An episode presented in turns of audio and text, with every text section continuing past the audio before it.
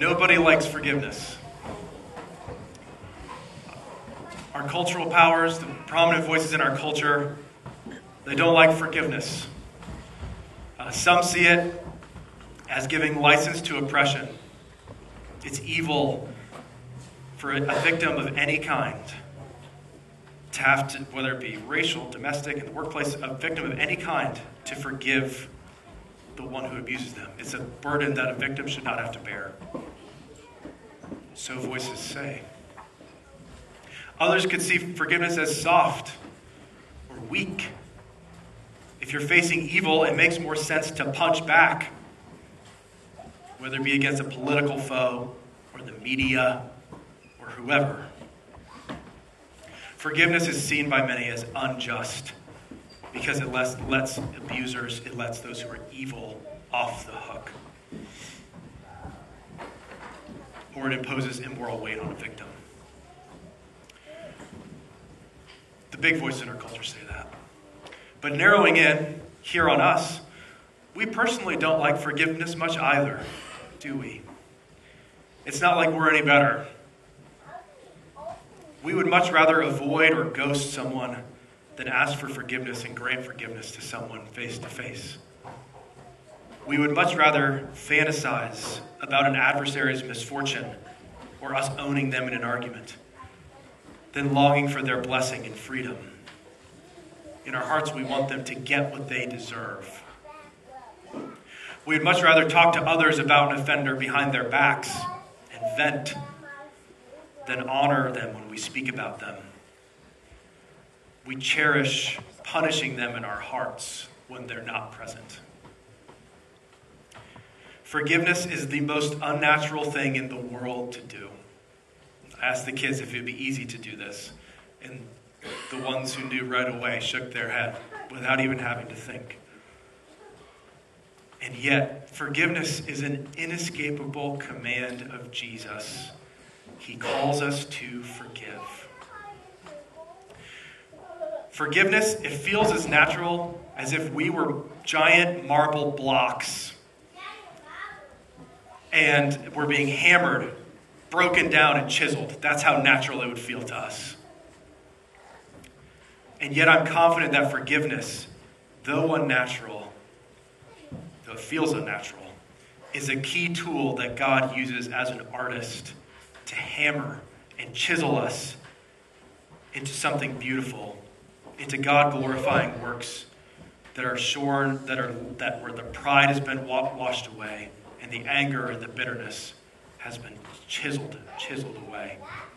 And prayer is the workshop where we sit under the work of the artist. So, as we look at this petition in the Lord's Prayer, I want to teach about forgiveness, and I hope to draw our attentions towards practicing forgiveness and what forgiveness means for our prayers before God and as we seek to forgive others. And this is a cram Sunday, and I'm going to give a lot of information. I'm going to do what I can. And if you have more questions about this, there's a lot more to be said than what I'm going to say today. But let's honor the time that we have. So I want to talk about the vertical and the horizontal dimensions of forgiveness. Vertical meaning asking and receiving forgiveness from God, which is the, what this petition says forgive us our, our debts to God. And also the horizontal, how we forgive forgiveness to one another, which is what the rest of the verses are about. So, first off, the vertical dimension, us asking forgiveness from God. This prayer, forgive us our debts. This prayer assumes that we are sinners. He instructs everyone, Jesus instructs everyone to pray like this. And to pray, assumed is that it be prayed regularly and that it be the foundation for all of our prayers. And assumed in this petition is that we always come before God as those who are in debt to him, as those who have sinned against him, trespassed against his ways. And this prayer is to be prayed by even the holiest of saints. So clearly, the debts being referred to here, it's a lot more than just stealing cookies from the cookie jar or small foibles. It means that our hearts are bent, that we rely on ourselves for peace for wholeness, for safety, that in our heart of hearts we substitute ourselves for the place of God. So when we pray, forgive us our debts, we come before God admitting that we are sinners. And more than that, thinking about praying, we should come before God eager for Him to reveal our sins to us. Here's what Psalm 139 says the psalmist prays Search me, O God, and know my heart. Try me and know my thoughts, and see if there be any grievous way in me, and lead me in the life everlasting. Prayer, in prayer, it is, it is assumed that we come as sinners, that we come out of darkness. And this means that when we pray, we can be honest with ourselves and honest before God right? We don't have to put on pretenses or pretend that we're someone we're not. We can lay out what we really are and what we really want before Him, even if what we really want shows how wicked our hearts are. And as I've, as I've examined my own prayers, as I've prayed over the years, as I've prayed in groups of Christians too, I've just noticed when we pray, we use a lot of empty euphemisms when we pray. We talk nice, but we don't tell God what's actually going on in our hearts. We say things like, I'm not perfect, or I'm broken. Those sentences don't really mean anything. What, in the, the language of I'm broken, it particularly scandalizes me at times. Because brokenness is passive a bowl can fall on the ground and it can be broken. But that's no fault of the bowl, right? How far that is from our own hearts. How, what if we prayed specifically, acknowledging our sins before God? What if our prayers sounded more like this? How does this sound instead? God, in my heart, I find that I actually want the person who wronged me to fail I fantasize about him being caught or beaten in an argument or humiliated. I say I want justice, but that's just my heart wanting vengeance. I'm filled with bitterness. Or, kids, what if we prayed like this? Father, I'm so mad at my parents. I hate the rules they give me and what they ask me to do. I love them, but today it really feels like I hate them. I wish they just leave me alone. Please help me love them because my heart, my hard heart doesn't know how. Or parents, what if we prayed like this? God, when I'm with my children, I only want them to behave and do what I say. I treat them like they're just barriers to me getting my way. I care so little for their hearts. I'm a sinful dad who needs to learn how to love his kids again. Forgive me and help me. Do you hear the difference? There are few things as powerful as being specific in prayer. We humble ourselves before God in prayer. God humbles us in prayer. We can be honest with, with our desires before Him. And this work, this prayer, this is how the master artist chisels us. One of the ways he chisels us into that work of art. And as we'll see, this work, what I just described, it is such important work before we go and seek to try to forgive others. How can we draw near to God in this way, to our Father in this way in prayer, acknowledging our sins? We can only draw near to Him this way, naming our specific sins because of Jesus' cross.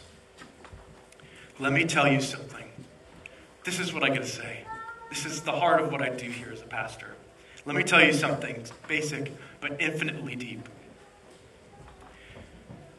On the cross, Jesus died so that you could be forgiven of all of your sins. He died so you could be forgiven of all of your sins.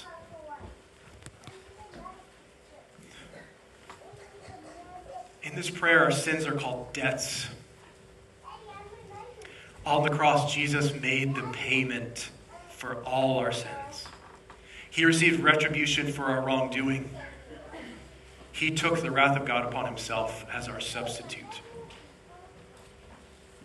What does this teach us about forgiveness? This cross shows that forgiveness is just. God forgiving us does not ignore justice. It's not God taking sins lightly.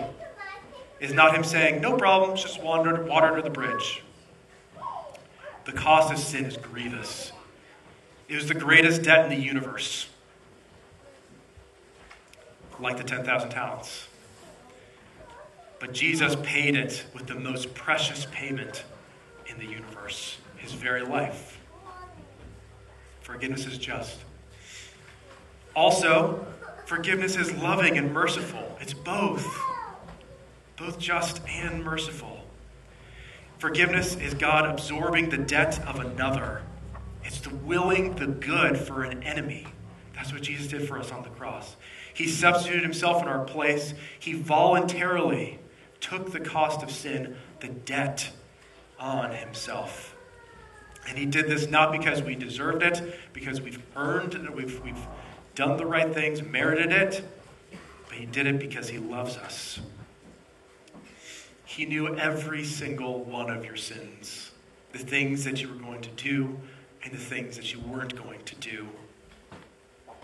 He saw all this on the cross, and in the greatest act of love in the history of the world, Jesus stayed there.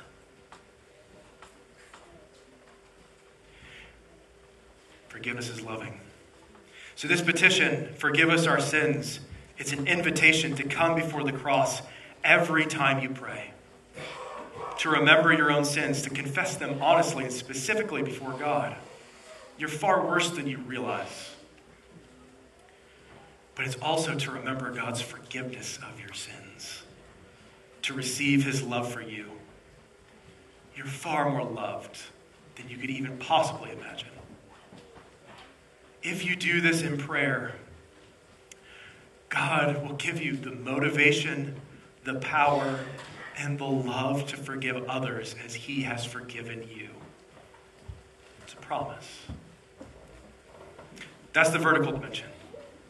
The horizontal dimension, us granting forgiveness to others.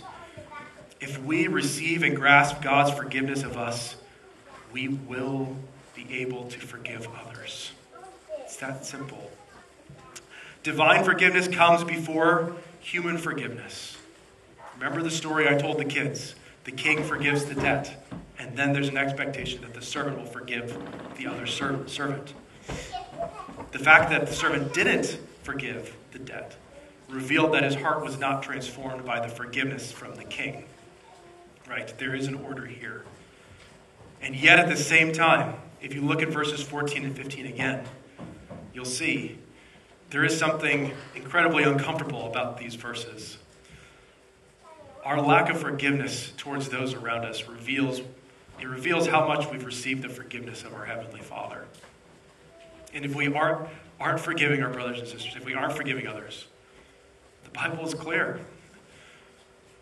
It shows that we haven't been forgiven. We haven't received God's forgiveness. How do we forgive? As I've said already, this prayer calls our sins debts. And this metaphor helps us understand how, we how to forgive one another.